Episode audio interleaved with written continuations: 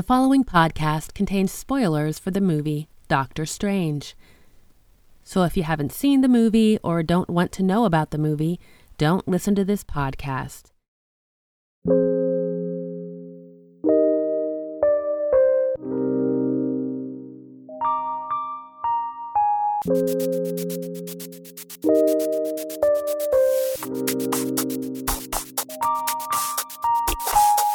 I'm Bernie McKnight. And it's Podcast 30. I saw the movie Doctor Strange. It was one of those stories that reminds me of the Reiki practice. In the movie, Doctor Strange is a doctor who's driven by his ego. He wants to appear to be the best and chooses what he works on to reinforce that image until because of his own recklessness, he loses his ability to do his work. The doctor is defined by his work, and he wants to do anything to get back the skills he once had. And so he becomes a seeker. He looks and looks and looks and ends up in a place he probably never would have visited had he not lost his abilities, had he not lost what he believed made him essentially himself but he was becoming a student of something new. And he started practicing new things,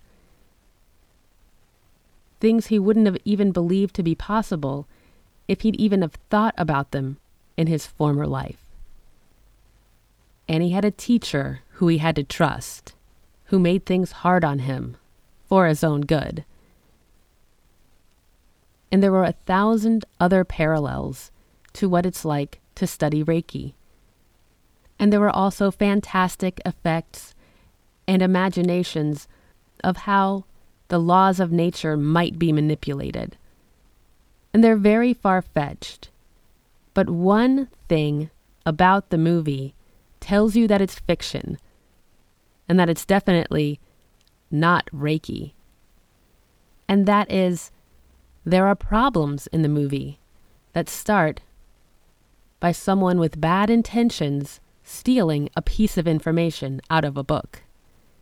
And as useful as information can be, there's absolutely no information that's so important that it could be written down in a book. There's absolutely no way a Reiki practitioner could use Reiki energy to cause harm, no matter their intentions, no matter what kind of spell they have. I mean, really, a Reiki practitioner can't even use Reiki to do good. But also, information can be useful, and books can be powerful teachers.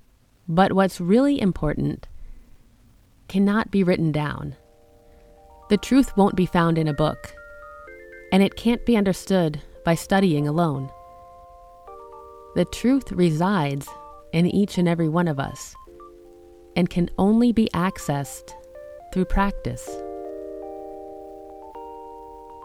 Thanks for listening. For more, please visit berniemcknight.com.